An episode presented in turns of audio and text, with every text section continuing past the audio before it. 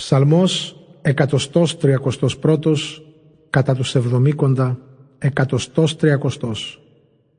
Κύριε, δεν περηφανεύτηκε η καρδιά μου. Ο δι των αναβαθμών του Δαβίδ. Κύριε, δεν περηφανεύτηκε η καρδιά μου, ούτε υπεροψία είχε το βλέμμα μου. Δεν καταπιάστηκα με πράγματα μεγάλα, ούτε με κίνα που με ξεπερνούν.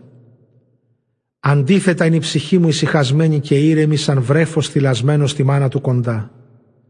Είναι η ψυχή μου σαν το βρέφος στο χορτάτο.